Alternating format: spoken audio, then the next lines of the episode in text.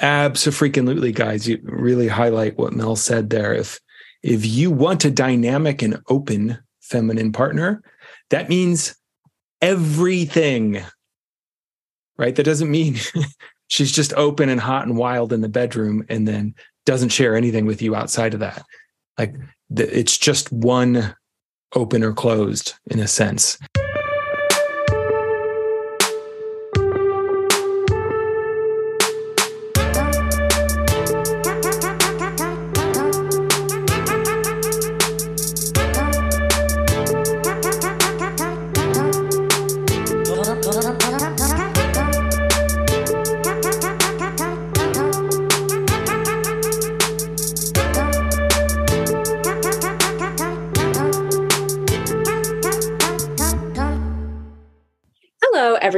Welcome back. So happy to have Jason with me. Always love the Jason episodes. Um, today, we're talking about a very common relationship pattern, a very common one. And this relationship pattern in my experience shows up in almost every relationship whether that's a queer relationship or a hetero relationship or, or sort of any romantic connection there's often one party playing one role and the other party playing the other role. So i'm just going to name in this conversation we're mostly focusing on men playing a certain role and women playing a certain role but man this shows up everywhere. This just seems like a universal human pattern that we get into and I'm excited to talk about it because it's um it can be really painful. It can be really painful. And anything we can do to soothe it and make it better, I think is was worth discussing. So um so yeah, so I would love to hear from you, Jason, if you could maybe describe the pattern that you've experienced in your life, um, your felt experience of what what this is and and how it goes. And we have a bunch of shares from our men. Yeah, totally. Um, this is one I, I have lived in my marriage, and you know, continue to live. Sometimes it's not like it's just magically fixed, um, but as a a pattern that if not, um, if I don't keep attention on, you know, it can rear its head. And so, yeah, this is a pattern. Um, really, in a lot of ways, that just kind of can be summed up of like feeling like I'm not doing it right or not doing enough, and then my partner kind of coming at me with that, which then either causes me to get defensive and angry or just say, like, you know, fuck it, I'm out. Um, like, you know, you know, just like withdraw or, or pull away. And um, it's a pretty common one, right? Certainly in my relationship and in many relationships we've worked with. And I think it it gets to a core dynamic of what a lot of us men struggle with of just feeling like we're not enough.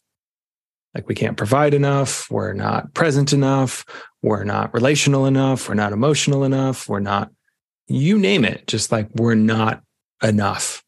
And that um, there's certainly been in my experience, like as I enter into that energy and that state, in particular, it, it, it, can become like a quick downward spiral. It's like I'm starting to feel a little tender around it. And then if my partner comes in and like, oh, you need to do this more, I need more of this, or I need more of this, it can just really cause, um, for me, like I said, sometimes anger and defensiveness, but oftentimes like some collapse and just kind of like, uh, um, I just don't know what to do about this. Like there's no, you know, uh, particularly early in my marriage, less so these days, but sometimes, um, particularly around tender things, there's a, a way I'll try to like explain my way out of it. But I'm doing this and I'm doing this and I'm doing this and I'm doing this, um, which then almost inevitably makes her more angry. and then she kind of comes at me harder. And that pattern just definitely doesn't work. Yeah, I wanted to um there's many components to this and um, I guess I just want to name that I feel a certain amount of pressure for this episode to be perfect, which of course is ridiculous. And we're probably going to end up doing another episode on this pattern because there's so much here.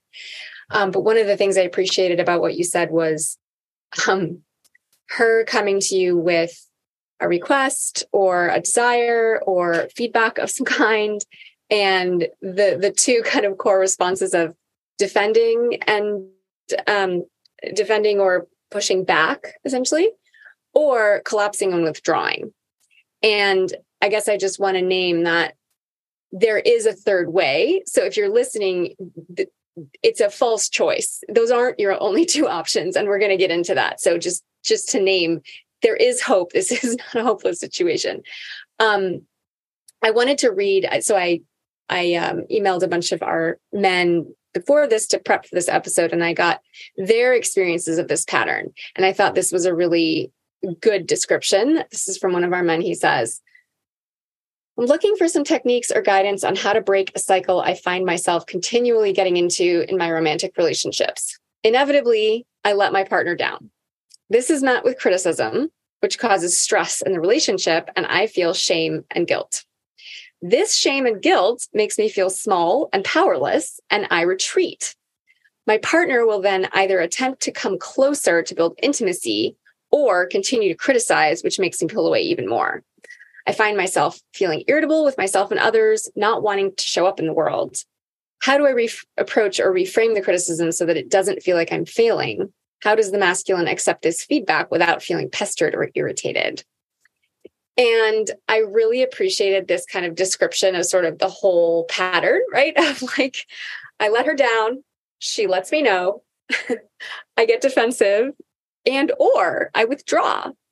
And then she tries to come towards me, but because I'm in my shame spiral, I'm not really available for that. So it, then it just gets worse. There's a there's a you know kind of um, tragic circle, but there's a word for it, right? Uh, downward trend. Anyway, something bad.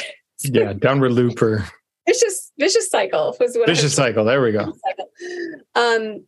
So yeah. So I I wanted to kind of slow this down a little bit and um kind of reveal a little bit on my you know from my side from my experience of this pattern what is going on because I feel like it's really difficult actually to um, bring these kinds of things up. So I'm going to give an example. Um, I had a partner who um, didn't do anything for my birthday one year.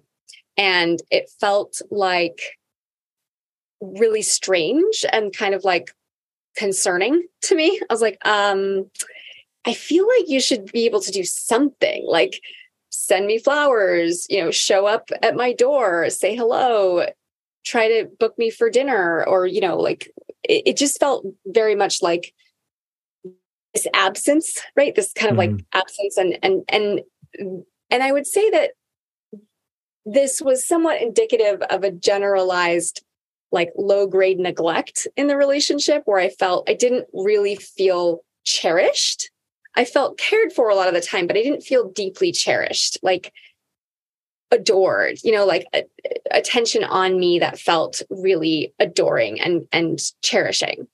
And um I had I had already brought up with him in, you know, before this birthday incident in as you know graceful way as i could sort of like hey i would love more words of affirmation that's one of my love languages i'd really love to hear you know, anything you like about my body or how I look or what's meaningful to you about what I say or just really any words of affirmation. Um, he was strong in other love languages, but that was a very um, that was that did not come naturally to him and it was a big stretch for him and he sort of knew that he needs, needed to lean into that edge but he wasn't he wasn't doing it and I think this is a good example of, you know, by the time the birthday thing happened, we were already set up for this, for like some kind of mm-hmm.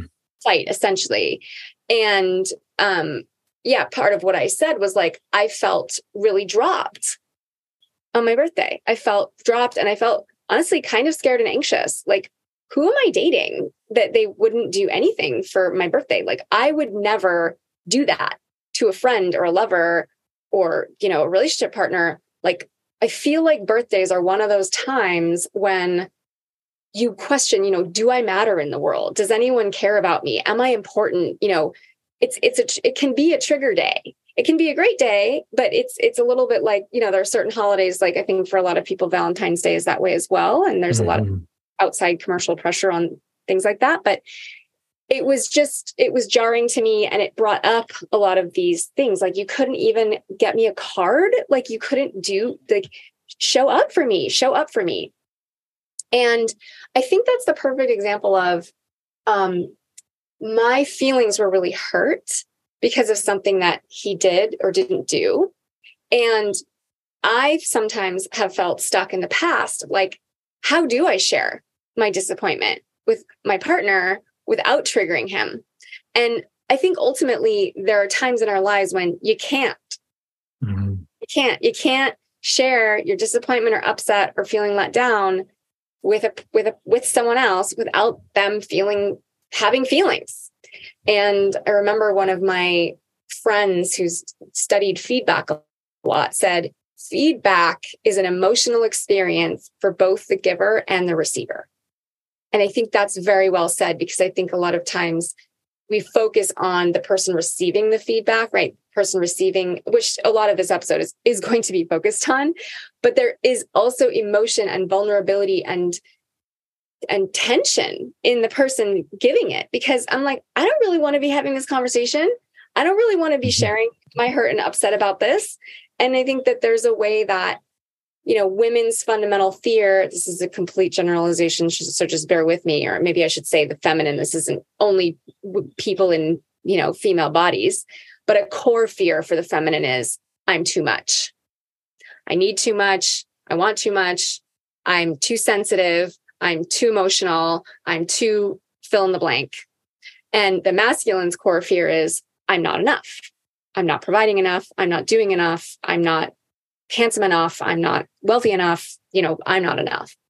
And I think that this pattern kind of, um, kind of shows it like, like reveals those core fears because one of my fears has often been am i asking for too much is it too much to ask for my partner to do something to make me feel special on my birthday am i being annoying am i being demanding am i nagging am i like there's a lot of stuff caught up for me in that and what i'm trying to do when I'm sharing my hurt or my upset with my partner, and I think a lot of people know this, but I'm going to reiterate it, is I want to stay open to him. And what I notice is if I don't share this, like my pussy wants to close. I don't want to fuck you. I don't really feel that safe with you right now. And I I want that in my relationship. If I don't have that, then what the hell are we doing? And I think that the truth is, this pattern is really important to bring up and bring to light and help with as much as we can because it's these small resentments and these small hurts that build up over time that I think toxify a relationship. And I was just reading an article about paper cuts. They said a marriage frequently doesn't die based on big marriage crimes, meaning infidelity or, you know, the some big, big, big bad things, it's frequently the paper cuts and those never really getting resolved. And I think that this is one of those places where it's really important for both of us to have compassion for the other and and to figure this out and to work with this pattern and kind of massage it and, and stay invested in it because if i don't share my upset with you if i don't share my hurt with you i'm closing my heart a little bit at a time, a more over time, and and you end up with a closed heart and and a dry woman who doesn't want to fuck you. And if you don't, you know, deal with the the shame spiral on the other side, or find a way to to work with this and be able to hear her without giving away your power, right? Without just kowtowing and you know doing whatever she wants, and we're going to get to that too then you end up withdrawing. You withdraw a little bit at a time and you go away, and eventually you're not really in the relationship. So you've got the woman closing off and you've got the man going away is, is a common situation. And then worse things happen from there. So I guess I just wanted to share that. It's hard for me to share my heart with you. It's hard for me to tell you what didn't work. It's it's painful in many ways and it feels like a risk. It feels like yeah, I'm going to bring this up and you might you might get defensive. You might shut down. I might lose your love for I don't know how long. Like so it's it's tough on this side too. And I just wanted to kind of share that because I think it can be easy for it to feel like there's no risk for the person that's bringing up the hurt. Whereas in my experience, I actually experience quite a lot of risk in in that. Um, so yeah, any comments on that before we move on? Um, yeah, I mean, there's there's so much there, eh, you know, in a sense of like certainly my experience with my partner is related to all this is like the deeper inquiry of can I trust you? Can I trust you? Can I trust you? Can I trust you? Can I trust you? Um, oftentimes these nitpicky things or these details are the, the the tip of the iceberg and then there's the whole deeper trust thing underneath it's like well if, if you said you didn't we're going to do that and you didn't can i trust you on this? Can i trust you on this? And that's a pretty you know intense place to be if you're considering spending your life with someone and you're not sure if you can trust them. So i, I totally get um, why this pattern manifests and that absolutely guys you really highlight what mel said there. If if you want a dynamic and open feminine partner that means everything right that doesn't mean she's just open and hot and wild in the bedroom and then doesn't share anything with you outside of that. Like it's just one open or closed in a sense. And so if she's having to withhold her hurts, and this is what, you know, I, we've both worked with couples before, and one of the most common dynamics I see that kind of can tank a relationship that's part of this is over time, a woman stops revealing her heart. Because she, uh, he, he, either he doesn't care or he's not going to change. So I'm not going to do that. And it's like a deep somatic and physiological suffering like uh, that I've I've witnessed um, in partners when they're just like totally holding back how heartbroken they are about things, and in a way that sometimes then shocks the masculine partner when it finally comes out. He's like, "What? I didn't know," and da da da. Um, and sometimes it's too late by then. But that that the importance of yeah, being in a in a you know dynamic relationship means yeah, she has to be open to share whatever the truth of her heart is in the moment. That's that's key. And that means we have to build capacity to receive that and to, you know, have some discretion around it as well, which which we'll kind of talk about. Um, but I, I definitely witnessed this pattern in myself, and the trust piece I think is a big part of it. Um, how I like to think about this and how I've experienced it is is kind of a, a two pronged thing. Of one, um, it's like related in my relationship often to polarity and connection, and so if I haven't been putting in the time to keep our relationship tank full, which means she feels seen, she feels desired, she feels like a priority in my life. And not even just her, but like the relationship feels like a priority in the life, then um, she'll start to get a little anxious. And for my partner, that then tends to come at me as a certain kind of energy of like, I don't feel you, I don't feel connected to you. And then that triggers me in all kinds of ways. Um, because it then links right into what we've talked about so much around polarity, right? That um, my experience of my partner, and I'm not saying this is the experience of everyone in every dynamic, but it's like if if I'm not prioritizing the relationship and cherishing her feminine, it, it's like it kind of atrophies, and then it'll get to a point where she's more in her masculine, and she's like, "Well, if he's not going to take care of the relationship, I am." Right? And so she comes at me from her masculine because she's not feeling my masculine. And there is nothing harder in um it, it's hard to explain. This is a strong word I'm going to use here, but like repulsive than when a, when a partner's coming at me in that masculine energy. And then when it triggers my shame on top of that, like it just, it's just like a pile of awfulness. Because I'm like, oh, I don't like you. And oh fuck i don't like myself. And she's like oh my god why would i want to be with a guy who doesn't like himself? Right? You can feel the like the just gooey dynamic that that gets into um and how how rough that can be.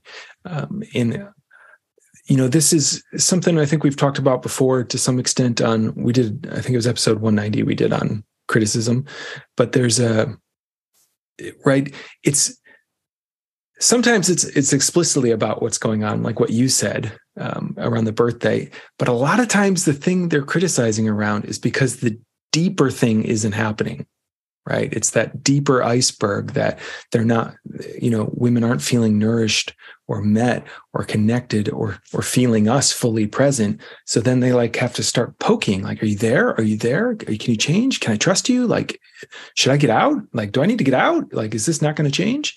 Um, which is one of the things I've had to lean into getting used to of like sometimes like I don't even have to fix things or change them.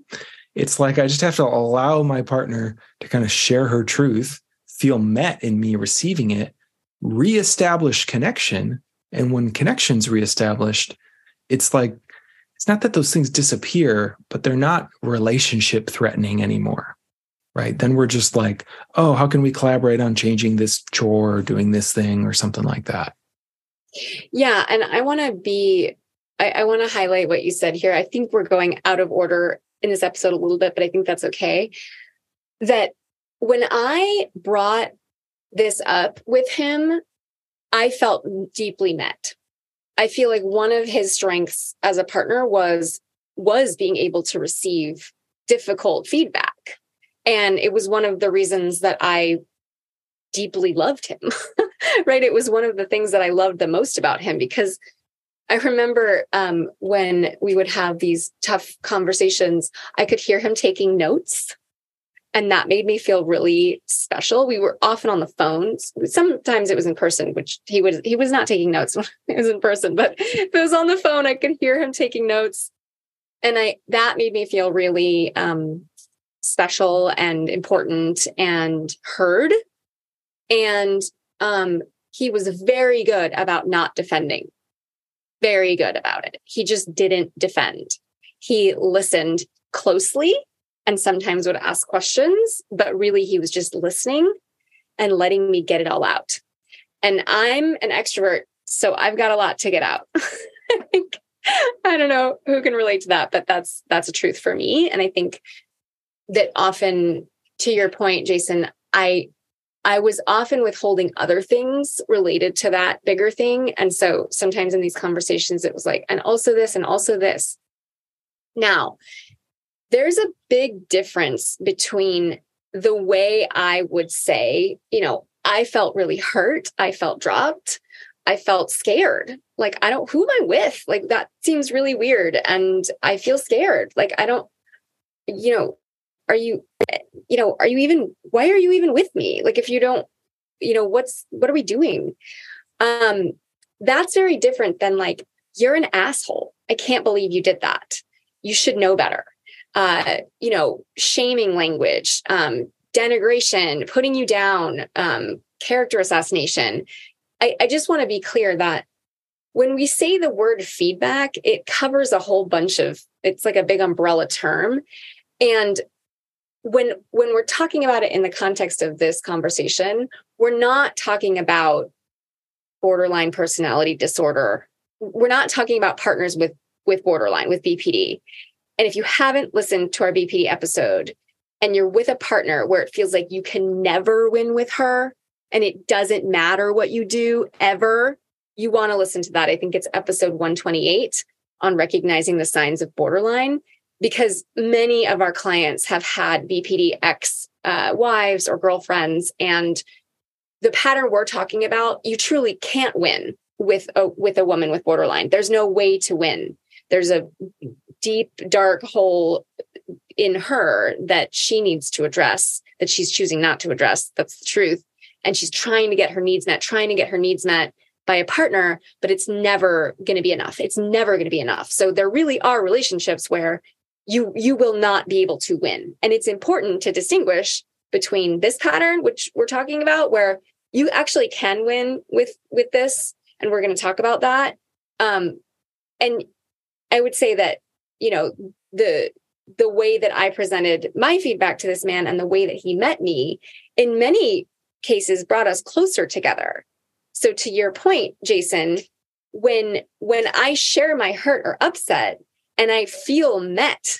Really, I, I feel I feel him meeting me and caring and wanting to know, then the content calms down. I wasn't really that upset about the birthday thing after that. It was like I felt like, wow, you really shut up in this conversation. I've actually never been with a man who could show up here, right? Who could actually hear me and not get defensive and apologize and say, You're right. I let you down. I'm sorry. I fucked that up. Without also kind of collapsing or withdrawing into a shame spiral, which is also not what I wanted, right? I'm like, I'm not bringing this up to make you feel like shit. I'm really not. I'm bringing you this up because I want to keep being with you and I want to keep having sex with you in an open way, right? In an open way where my pussy's not clenched, where I'm not resisting, where there's not a part of me that's like, I don't really feel safe with you. I'm just doing this out of obligation. Like I want that relationship. I want a passionate, open relationship. So I have to keep, I have to keep revealing my heart, which is fucking hard, but that's a separate story.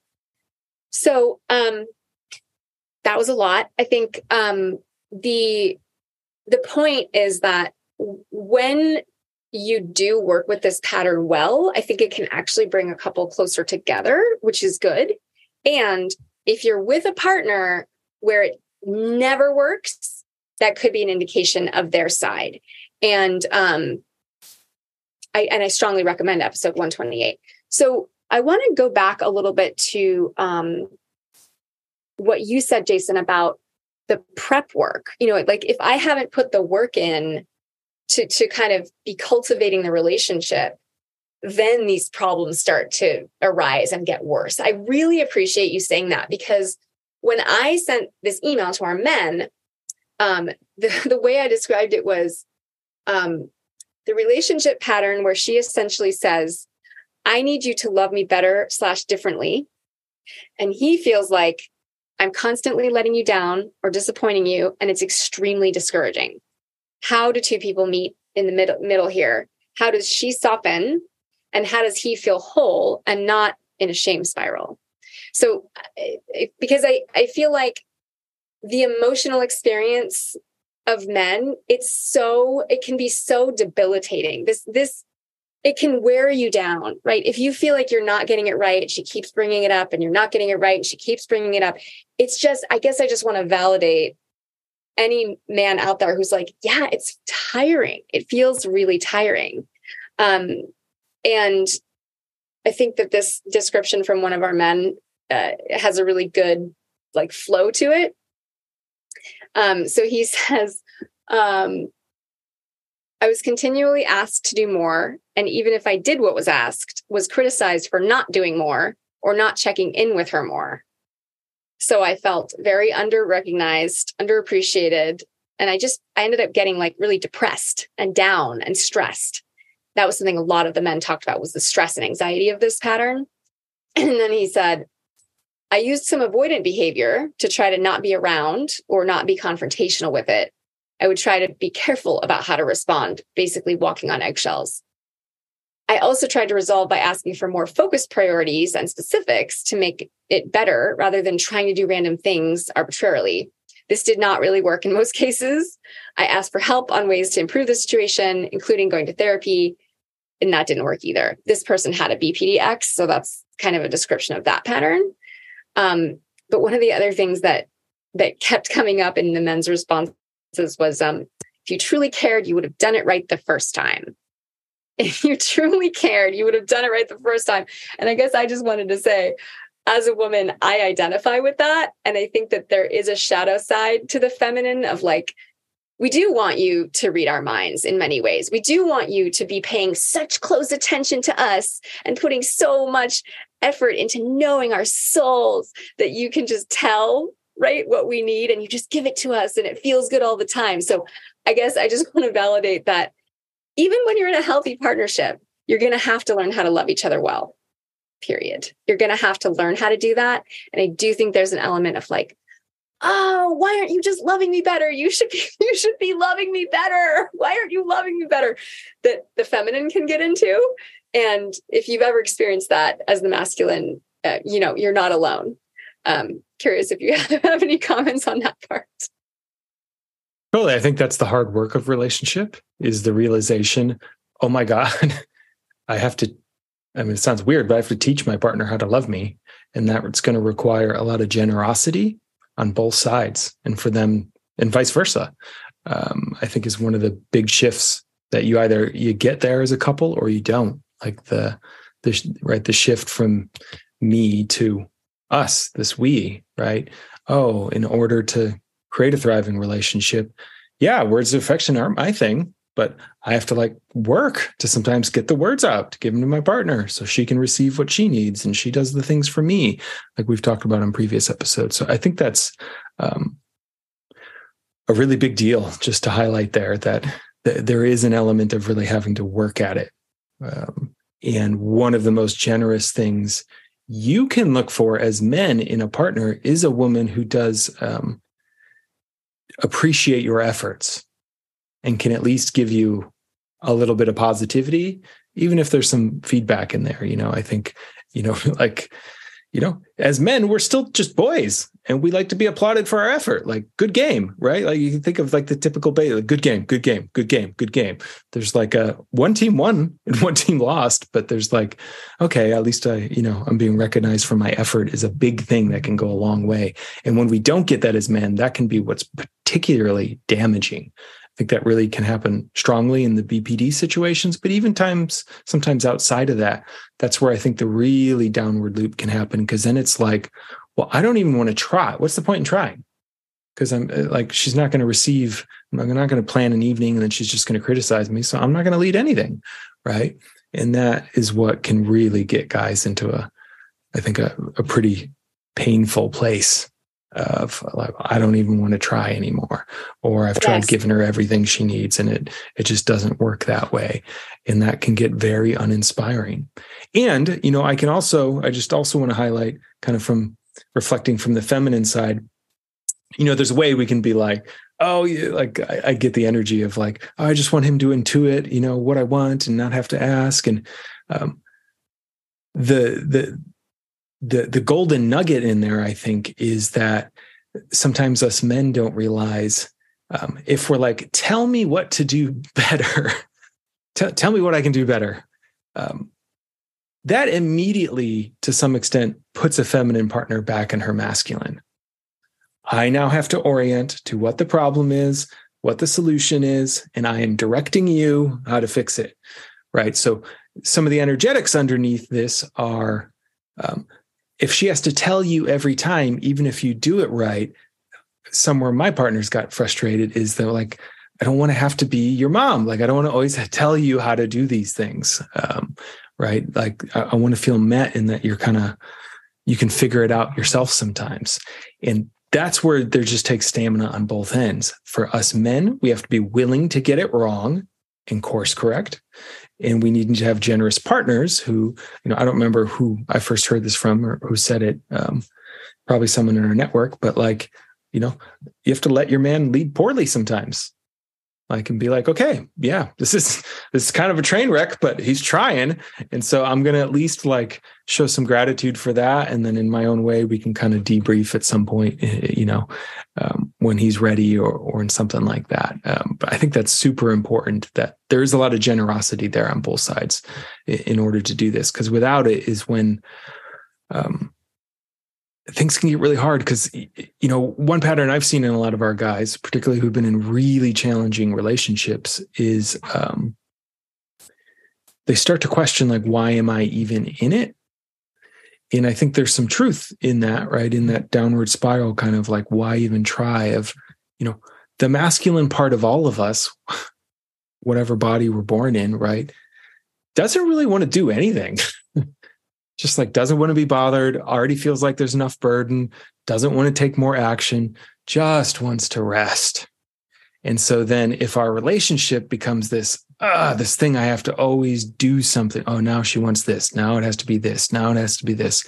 That can not, that can kind of conflict with that internal desire. And there's that feeling of I just, I don't want to be bothered. And um, I think that's an important eh, state to be aware of as men um, because it's real. And my opinion is if you ever really get there, you should get out of the relationship like pretty fast. And not all guys always realize that. And then it and then it right it just deepens that whole pattern where then they kind of withdraw she closes her heart both partners are suffering and it gets so so dark so fast but you know i'm a guy i get it sometimes relationship feels like burden sometimes just like oh i just don't fucking have the energy to do that. I'm doing all these other things right? There's that there's that kind of sense of oh, i have to do more now. On top of everything i'm already trying to do in my life you want more? And you know that's really the crux of this that then often for me i either get defensive and frustrated about like we talked about frustrated or i kind of collapse and just withdraw a little bit of like how could i possibly give more? is the feeling right um, that sometimes gets hit in me which again we don't really get there if the tank's being kept full um, which doesn't uh, which I think it's important to say, doesn't mean just me always putting energy into the relationship, but sometimes my partner gifting me with energy or nourishment or like the the many things the feminine can can give that remind me of like, oh, this is why I'm in a relationship. This is awesome. Like this is awesome, right? Um, if if either of us aren't giving our gifts in that sense, that's when it can get really dark. But if if I'm putting in an effort to create connection, prioritize the relationship, show her she's you know meaningful to me, we can go a lot longer without any any bumps. If she's taking the time sometimes to you know bring me energy, not criticize, just lighten, literally lighten my load. Right. That's that's the sense I think a lot of guys walk around with a lot of heavy burden, and part of what attracts us to women is in, in, the feminine is we can be around it and for a little bit it's like the load disappears. It's like oh whoa this it's nice to be in this moment right?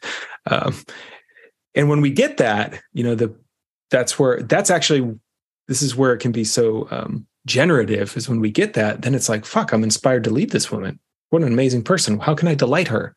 And then i lead her and delight her and then she you know and then the energy goes back and forth on the positive side of this. But the dynamic of like yeah, I just can't get it right. And then I start to shut down. You just got to really work that as a couple.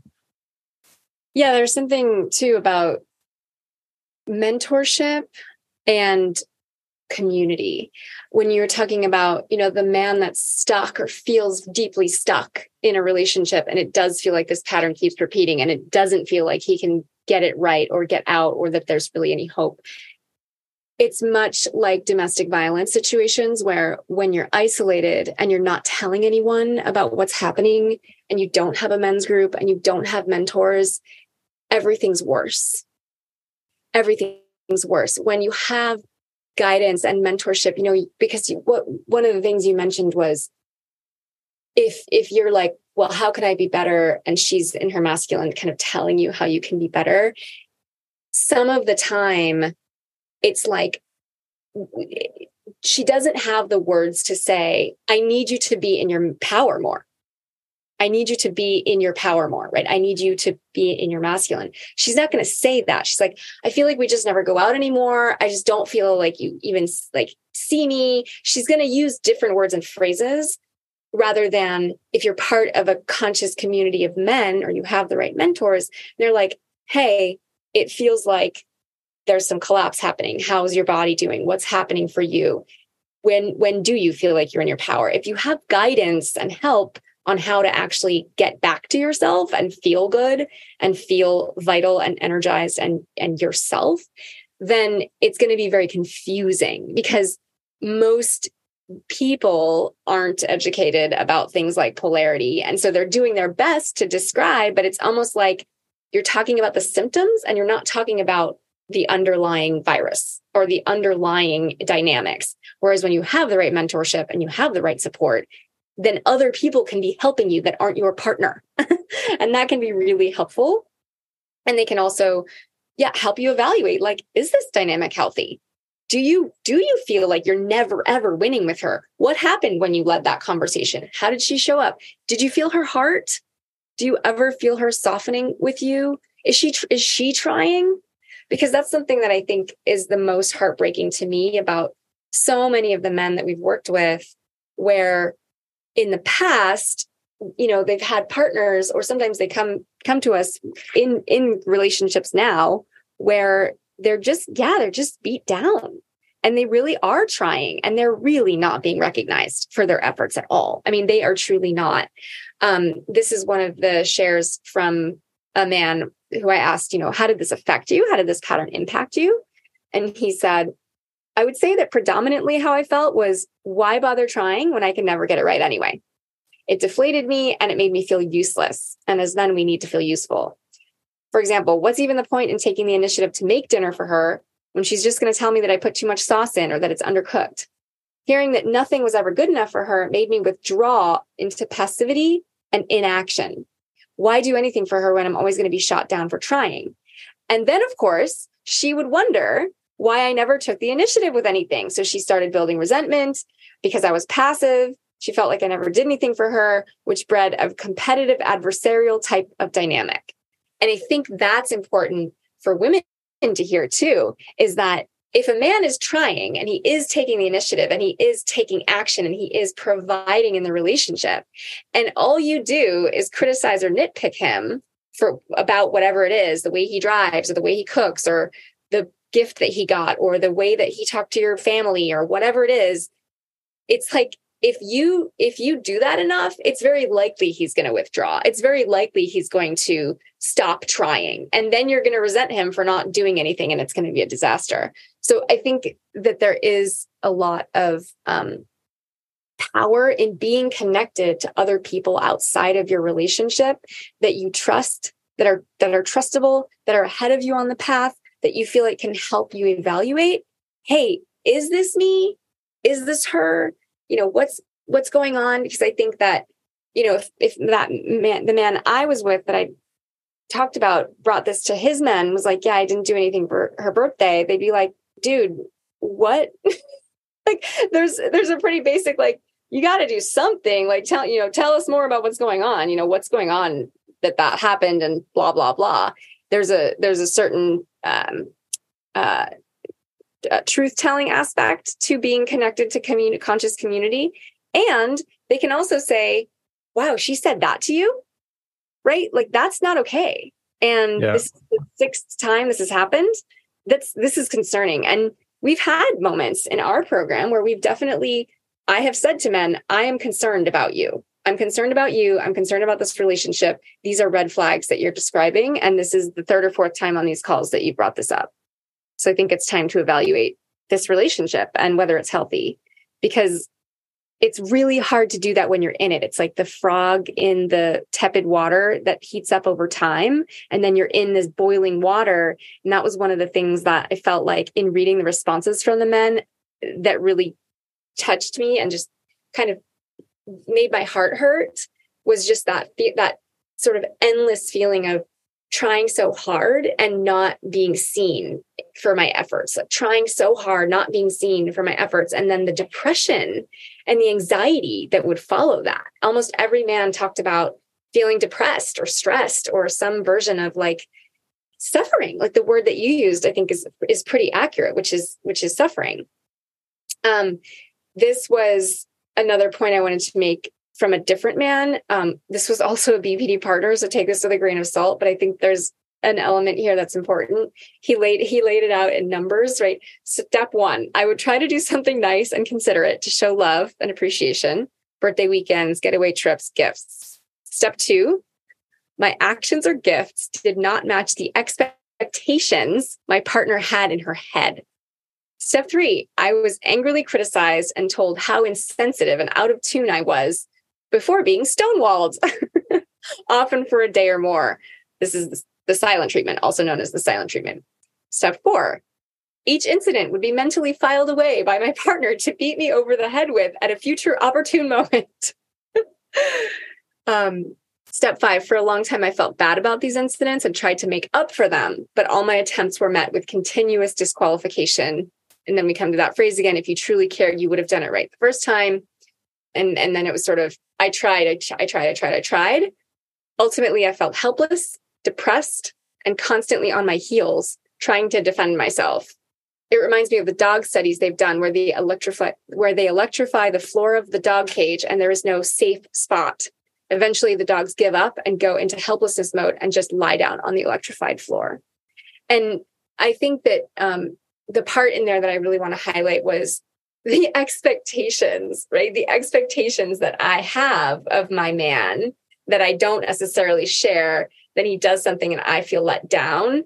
I think there that is something that the feminine does need to take responsibility for because I think that's very real. And often we don't realize that we have these expectations, but it's, there's got to be a way for us to make space, like you said, to be generous with our, our men and also make room for our disappointment and our hurt when it comes up because me just trying to stuff it down doesn't work. And I think that's another difficult place that we, but a place we can get to in relationship where I am able to share, I was hurt or disappointed about this. And I get that I didn't ask or you couldn't have known, or there has to be space for that. And there has to be space for the partner to say, I hear you. I can see how that was what you wanted and I didn't provide it again, without collapsing into a shame spiral and without getting defensive. So there, that third way, I think um, soon we should sort of start to move move into that because I think that's that's a way that this pattern can be addressed constructively as long as you're in a relationship with a woman who's trying, who's showing up, who's doing her own work, and who doesn't have BPD. Any comments on that part? Absolutely. It, just to highlight again, it's a total different ball game if the partner's displaying BPD tendencies. If these, it's where I've often seen this in couples we've worked with and guys we've worked with where things have shifted for the better is it's not like a, it, it's more like seasons, right? It's not like it's 100% all the time, but there'll be like these downward spirals the couple will kind of get to it'll be really bad for a while then they'll kind of get out and then it'll kind of come, come back down there but there's like enough good that it's clearly not a like hyper damaging relationship like BPD often relationships can be and that um, you know one of the ways certainly that i have found it easier um, to be with feedback and i think can be the goal in so many ways of this third way or the advanced couple is as quickly as possible. Now, it's never totally possible to do this 100%, but to bring things as close to real time as we can in terms of as the emotion or hurt is happening, to highlight it right then and there. I'm feeling so disappointed right now. Right. Instead of, I think where things can get really hard for us men sometimes is okay, it hasn't been revealed. It builds up so then when it comes out, it's like this thing and this thing and this thing and this thing. And it just, it's like, it's like dizzying, right? Sometimes it can be versus like in the moment as it's being revealed, it's, it's what I've found is it's a lot easier to process it faster and come back to some connection. And then we can move on to the kind of the next thing and then the next thing and then the next thing. Um, but in, in a lot of ways, the hardest feedback, you know, for me to process and deal with particularly when it's brought up repeatedly, is stuff that already happened. Because it's like I there's nothing I can do about it at that point. I can apologize to you. I can say I'm going to do it better, whatever that might be. But that that's a hard place to be. Versus at least if it's happening in as close to real time as possible, there's a way I can like step into that moment more fully, and we can do something with it right then we can start to rewrite the story as it's happening i think is one of the powerful things and that said, it's super hard. That's like the hardest practice to do. And, you know, for guys to, again, just know that it takes a, a lot of love, in a sense, for a female partner to trust that if she unveils her heart or hurt in the moment, that her man's going to be able to take it. And let's say it's not going to tank the whole evening and he's going to withdraw or disappear. That's there's a reason a lot of women have learned to withhold and close their hearts because the few times they did or in previous relationships, it did not go well. So then there's a fear of like, well, if I do tell him what's going on, then he's going to get mad at me or not want to be in the relationship. And then they're suffering because they're like, well, I can't truly be authentic with him and so they're they're withholding a little bit and uh, again that problem can just get really gnarly so that practice place of allowing it to come is you know trying to resolve things as close to real time as possible um, really helps in, in, in my experience of um, keeping the relationship moving and not just getting sunk in the past. Yeah i want to speak to that um, because i think for me, I was raised by a borderline mother, and many of our clients had an emotionally chaotic home of some kind or a lot of neglect. So they weren't really getting their needs met. In my case, I learned to not ever share anything that could be construed as critical ever. Like that was not safe. So for me, it's a big risk and it takes a lot of courage and bravery to reveal to my partner my hurt because I'm expecting him to say, well, fuck you. Fuck you for feeling that way.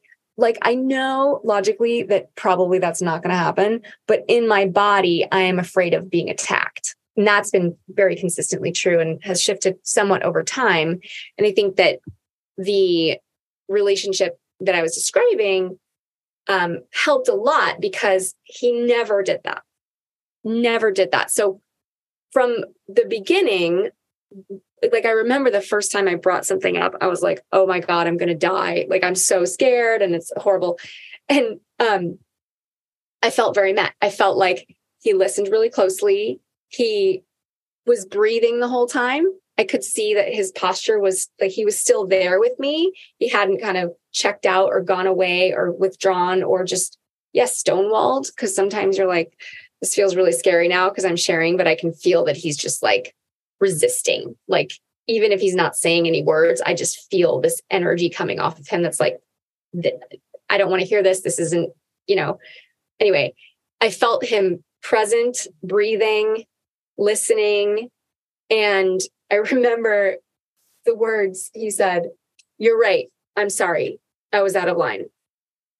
And my whole body just relaxed. Whole body just relaxed. Like I didn't really need more than that. And I think that's a really important point here. You know, like what you were saying, Jason, it's like, it can feel like, well, shit, I didn't know at the time and there's nothing I can do about it. But really, I was like, I don't really need more than that. I can feel that you're really here with me, you're deeply listening, and you're validating. And, and in this case, I I'm not BPD, right? I these are not, you know, tiny things that I've blown hugely out of proportion. This is a, a normal relationship, right? In the in the scale of normalness. Um, I was like, this thing happened. It really hurt my feelings. I felt really shut down and scared to talk to you. I've been holding it for days because I haven't known how to do this because I'm fucking scared. And he said, You're right. I should have said that. I'm sorry. I was out of line. And I was like, Oh my fucking God. I never knew repair could be this fast. I was like, Oh wow. And of course, you know, I was crying and it was very emotional and we hugged and, and repaired. the thing that I remember the most was like, wow, this actually doesn't have to take that long. like if, if I sort of show up and I'm in my heart, you know, doing my best to reveal, to reveal my hurt, right? Not to put you down, not to make you feel like you're worse than me or I'm better than you or you should have known this or not that. Like sharing my heart and you receive that and and basically own your part. Like, yeah, yeah, I fucked that up. I I I did. I dropped you. I dropped you on your birthday. I'm sorry. I'm sorry. It doesn't really need to be much more elaborate than that, at least for, for me, for you know, woman who's kind of standing in, in her power. It doesn't need to be groveling or, you know, trying to fix it for eternity. It just needs, I just need to feel like you're really here. You really heard me. You're really listening. And I feel your care and i think that's that's the tough line to walk for men often because because of the shame spiral right because of the shame spiral sometimes you know her revealing her heart or her hurt is like fuck i hurt her. I'm a piece of shit. I'm never going to get this right. Um i can't believe i did this again. This reminds me of that other experience and they are just completely in a shame spiral. And there's and so the presence with their partner just goes away. And it's just like like the toy that's winding down. And and and then it's just you know you can see it like the collapse and the head going down and the whole the whole sort of situation so i'm curious if you can speak a little bit to i feel like what we've witnessed in our men and i'm sure you've had this experience is that as a man does grow in his capacity to hold intensity and to be present for these kinds of conversations, these kinds of conversations tend to get better or smoother. Would you say that's true? How would you how would you talk about this part? Um, yeah, a couple things there. First, to kind of looping back into what I touched on earlier, that I think you just gave a great example of of the sometimes the simplicity of there's nothing to even be fixed. There's just the receiving the feedback and acknowledging it. Um, can it's like crazy to me sometimes how well it works. Uh, if we're just like, oh yeah, you're right, I fucked that up. Right, like there's something about that that I've seen really work, and you know, my sense is it's about um, you know, really what lights the feminine up is feeling seen and known. And so it's like there's a, oh, he's really with me. He's seeing me, he's hearing me, he's knowing me in this moment, and he's actually here to receive it. That I can trust right? That's the part of him i can trust that if i bring something he can receive it and be here. So that can reestablish that connection. And that's often you know like when you do it in that way where you're revealing rather than directing i need you you should need to do this next time or this next time.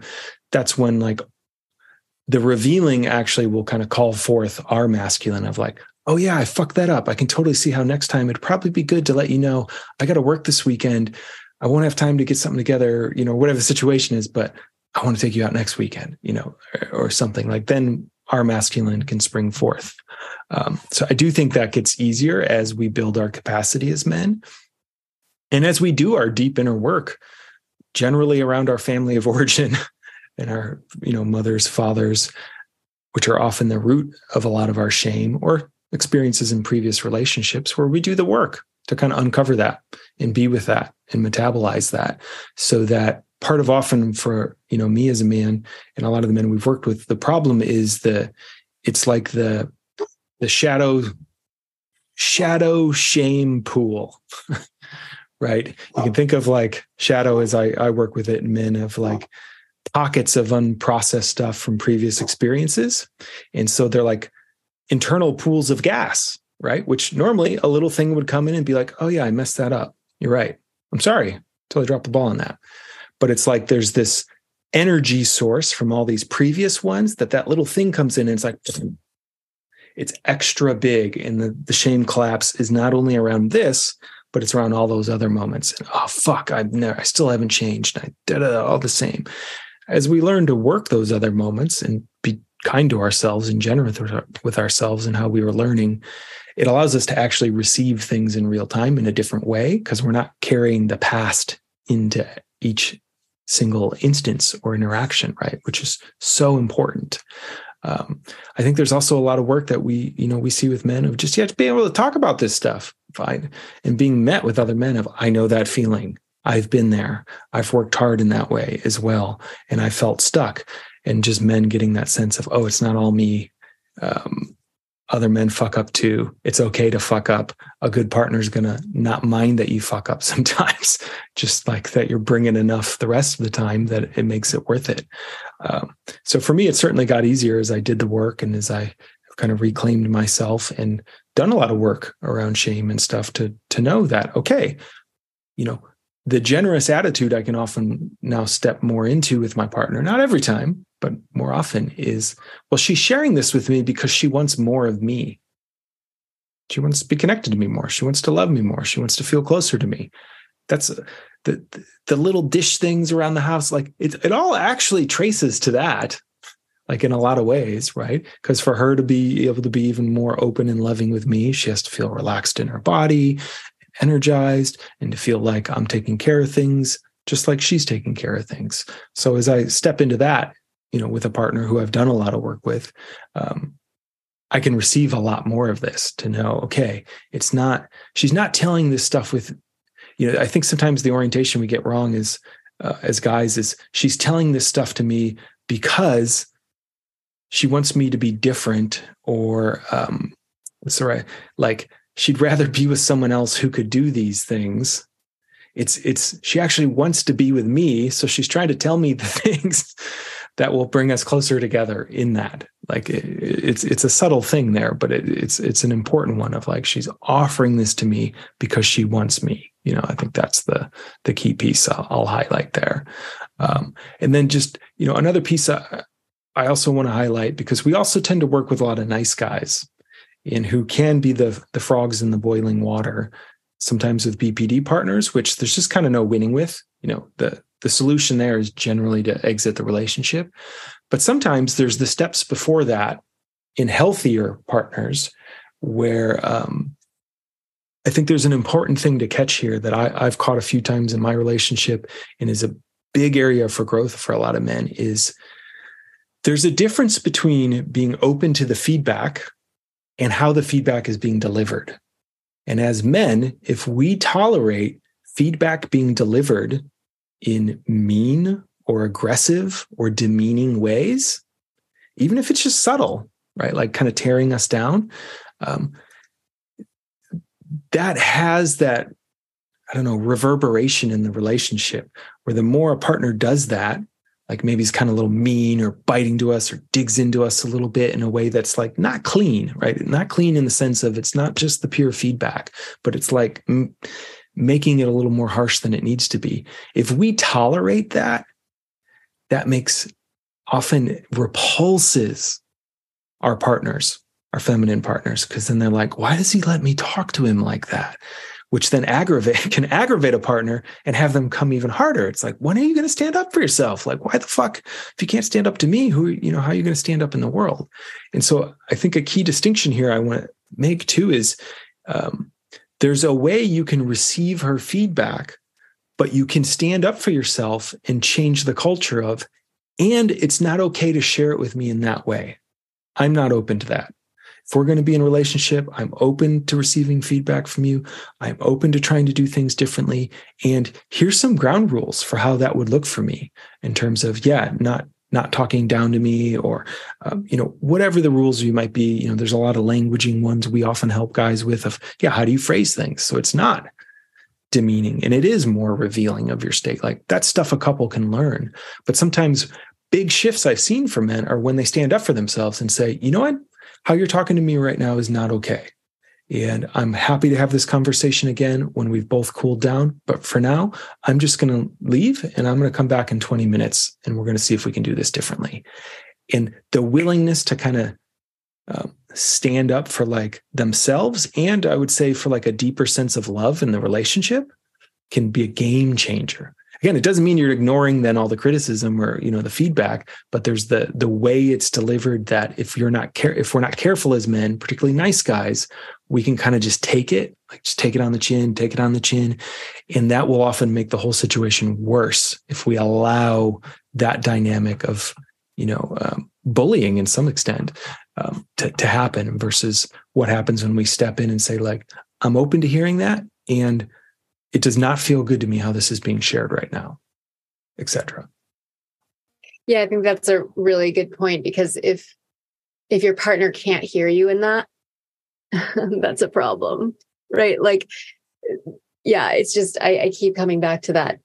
Get yourself in the right groups get yourself the right mentors be in a space where you're connected to people who can help you evaluate and help you with the phrasing and help you just help you. Because one of the things I've noticed is we have countless men who've had BPD exes in the past come through our program, grown, stepped into their power, developed their masculine, felt connected to other men, basically grown into themselves, grown into the uh, healthier, more expressed, more powerful, more engaged version of themselves. And then the women they attract after that, it's just a whole lot less work because they don't have BPD. So it's not like they have to do all these other things in relationship to get different results. It's like they change, they grow, they develop, and then they attract their reciprocal. They start to attract healthier women, and the whole game changes. And I can't tell you how many conversations I've had with men where they're like, wow, this is a lot easier.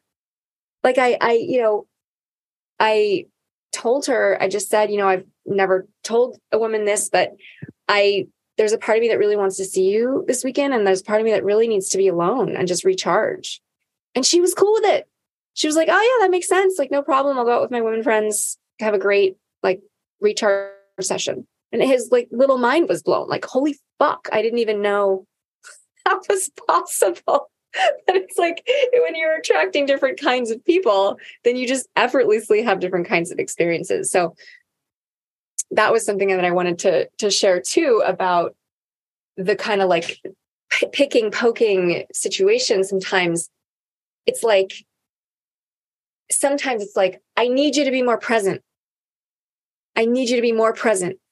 And a man who is holding on to a lot of grief and rage about things that have happened in his past cannot be that present just in general he's going to be have a really hard time being deeply present because there's an old material in his body mind that is stuck and and and like and it takes a lot of energy to hold that in. So many of you probably listened to the michael holt episode recent the recent michael holt episode that i think we went into this in depth but there's another piece here around just what i have witnessed in in our men and our clients is as they grow they shed layers. They're just shedding crap and tension and shame and old energy from their body minds. And then they are more present and available. They are having different experiences in dating. They are having it's just a whole different experience. And then who they're attracting from there and they're more in their power and all of that. There's a virtuous cycle there that goes up. And that's not to say that this pattern won't arise. It will. But this pattern arising with a partner who's like also invested also doing her work also trying who does praise you who does appreciate you who does say I see that you're trying. I appreciate that you're showing up. I can't tell you how many times I told that man, you know, I really appreciate that you're still with me in the room right now, that you're listening, that I feel met right now. You know, this is, I was really stressed out about telling you this. I was really anxious and I feel like you're listening. Like I told him what I loved and what I was appreciating and what was helping me and what was helping us a lot a lot. So there wasn't, it wasn't one sided. It didn't feel terrible. Or what was the steaming pile of awfulness that you said earlier? I thought that was a good quote. Yeah. so yeah. Um, as we sort of start to wrap up here, I'm wondering, is there anything else that you can kind of speak to around what has helped you kind of show up in this middle way? Um, and of, of course, we're all still learning and everything, but I really liked what you said of framing it as she's telling me this because she wants us to be a strong couple. She's telling me this because she wants to be close to me. She's not telling me this because she wants to go off and be with someone else. It's because she's invested here and she wants mm-hmm. us to work. It, that feels like a powerful frame. Um, is there anything else that you found kind of helps helps you in that finding that middle way? Um, yeah, all the work we kind of just talked about um, in terms of doing inner work. But I would also say outer work. And what I mean by that is just like taking care of self, getting enough sleep, eating well, working out um, is what allows me to be present in my body for that feedback right again sometimes the worst place i've i've been in is when i'm already wiped or drained and then she's coming at me um, then it's just like, oh, there's just already nothing in the tank, and now you want more. Um, so me learning to expand my tank, like I have a bigger gas tank now than I did two years ago. 100%. I'm taking better care of myself. So there's a way I can be more present with my partner in these kind of conversations and not collapse. And um, the the feedback piece from other men, I think, is really important as well. Um, or trusted third parties. It doesn't even necessarily have to be, uh, you know, other men. Like I learned a lot going to couples counseling. I've learned a lot being in men's groups with older peers in particular who have helped me dial in so my own intuition to to be able to trust and know when like, oh yeah, this feels right. Yeah, she's right. Like I did drop that and there's no excuse and I just need to honor that. Or that sometimes like, yeah, no, this doesn't feel right. Like this actually doesn't feel entirely like my thing here. Um, like other men have sometimes helped me dial that in and, and, learn to trust that. So sometimes I can I can push back a little bit or push back on the tone or, or things that I, I couldn't before. That's been super invaluable. Um, you know, as a kind of more nice guy on the shame side of the spectrum, like uh, learning that it's not always me has been a huge thing to just like relax into that of like, oh, okay, this isn't always me. Um, I think the last thing I'm thinking about here that just struck me here, I'll just share quickly, is the is also the ability to discern and be aware of even if I didn't intentionally do something, it can have an emotional impact on my partner. And it took me a long time to not just try to explain why she was wrong of like, well, you don't understand that wasn't my intent, or I meant to do this, or it was an accident, um, which doesn't really matter nearly as much as just honoring the wow, I, I can totally see like that wasn't my intention. And I'm really getting like this was devastating for you. And I'm sorry. Like, uh, I'm sorry for that. Um, you know, I'm sorry that you're feeling that way, like not in a condescending way, but like a, a, realizing there's an emotional impact there. Even if I didn't intentionally go for it or it wasn't out of malice or something like that, has been a total game changer in just being able to acknowledge that for me um, and, and for my partner without, again, always having to go into like defend and explain and um, give a reason why, but just like, well, yeah, that I realize um, you know, I want you to know that wasn't my intent. And I'm really getting like you feel really hurt about that. And I, I am committed to like, how can we rewrite that script moving forward so that doesn't happen again? I, I really appreciate you bringing that up because that difference between intent and how something is received is sort of the essence of empathy. It's the essence of it. And I loved what you said about, oh, I can, I can see how, how that, how you took it that way. I, I can see that that is deeply soothing to me. I find that very soothing because I think women, I think as women, we have been told that we are too sensitive or too emotional or hysterical or we, for centuries, right? So we're holding a lot of that tension in our bodies and it's been passed down to us generationally. So we've been invalidated a lot. And so to have someone say, Oh, yeah, I can see how you would feel that way. I can see how you feel that way. I can see how you would feel that way is validating, even if you wouldn't feel that way about it. You saying, I can see how that landed that way. And I'm sorry is soothing. And I think, um, kind of to your point, it doesn't need to be much more elaborate than that. I do like the like, yeah, let's, let's figure this out. Let's figure out how we can do this better next time or how you know, let's workshop it or brainstorm. Or I think that's um, a part of the equation that when we get derailed by a shame spiral, when we get derailed by stonewalling or the silent treatment, or when the completion of the repair doesn't happen, frequently we don't even get to the brainstorm part of like, how do we do this better next time? Because we're still in the first section of the fight. And one thing in working with couples that I've seen is that as they get more skilled at repair, they get more skilled at the brainstorming of, you know, diffusing or smoothing things out or catching things sooner to your point and and it and it works. It actually does work right? Figuring out you know one of our men made a really good point about noticing that this pattern often arose uh, when they hadn't seen each other for a few weeks. So he was in a bit of a distance relationship and it's like okay clearly there's something in our connection where we need to feel more connected. If we're going to be apart physically, then what can we do? How can what are other things that we can do that have you feel cherished, right? That that we can bring in intentionally to help with that feeling because when the feeling is there, when I feel seen, when I feel cherished, when I feel adored, when I feel met, I don't feel pissed. Like it's like it's sort of like you said, you know, when the tank is full, then the problems aren't happening as much. So let's let's think about this. Let's brainstorm what would feel good. And there's a spirit of exploration um, rather than you're always getting it wrong. And you know, so I think there's there's value too to having those those meta conversations, um, which can only really happen if you can do the first part of repair. Absolutely, it's possible. Just, just so you guys know, like you know, again, if it's it doesn't doesn't necessarily work if the partner has some pretty strong BPD tendencies, but most women don't. And so a lot of relationships, it's very possible to move this and, and make some shifts here so you can step out of this pattern.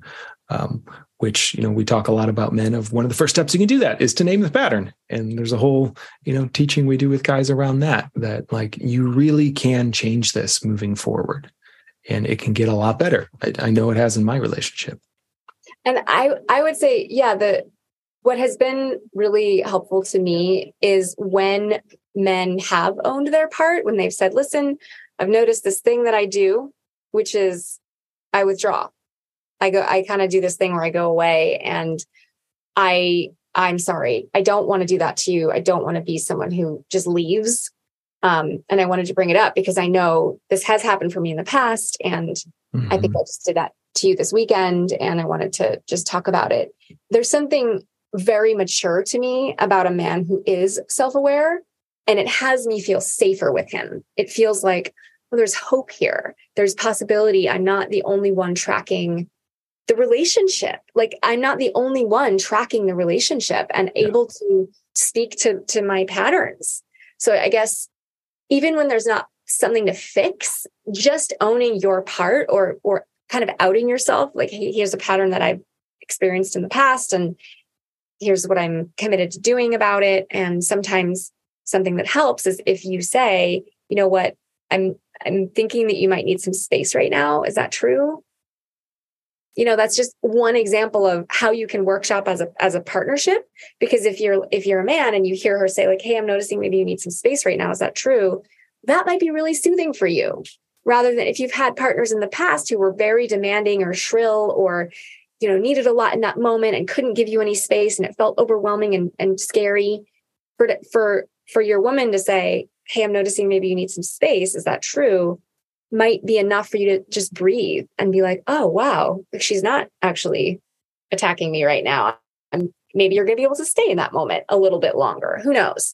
But the point is you can work together as a team when you're both present and invested. And and honestly, when you've done enough, yeah, personal growth work to be able to do that, frankly, that's part of one of one of the most transformational things I ever heard was you can't have a healthy relationship without two healthy partners. And I was like, oh wow. Yeah. That makes a lot of sense. I never thought about it like that. I'm not saying perfect partners. I'm not saying perfect partners, but but two healthy partners. So so yeah. So um, as we start to wrap up here, um, just want to say that if you are interested in coaching, you can take our free training at evolutionary.men slash training. If this kind of resonated with you and you're interested in exploring that, you can do that. Um, a huge thank you to my patrons.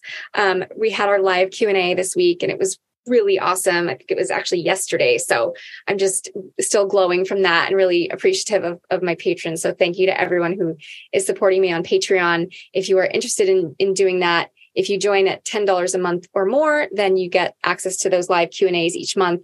And you can just find that by Dear Men podcast uh, and Patreon. Just, just Google those. Oh, and yeah, I would just say if this episode resonated or if you have more to share about your experience with this pattern, I would be very open to hearing. I do want to write an article or somehow collate this research that I've already done. So you can always hit me up at dearmenpodcast at gmail.com.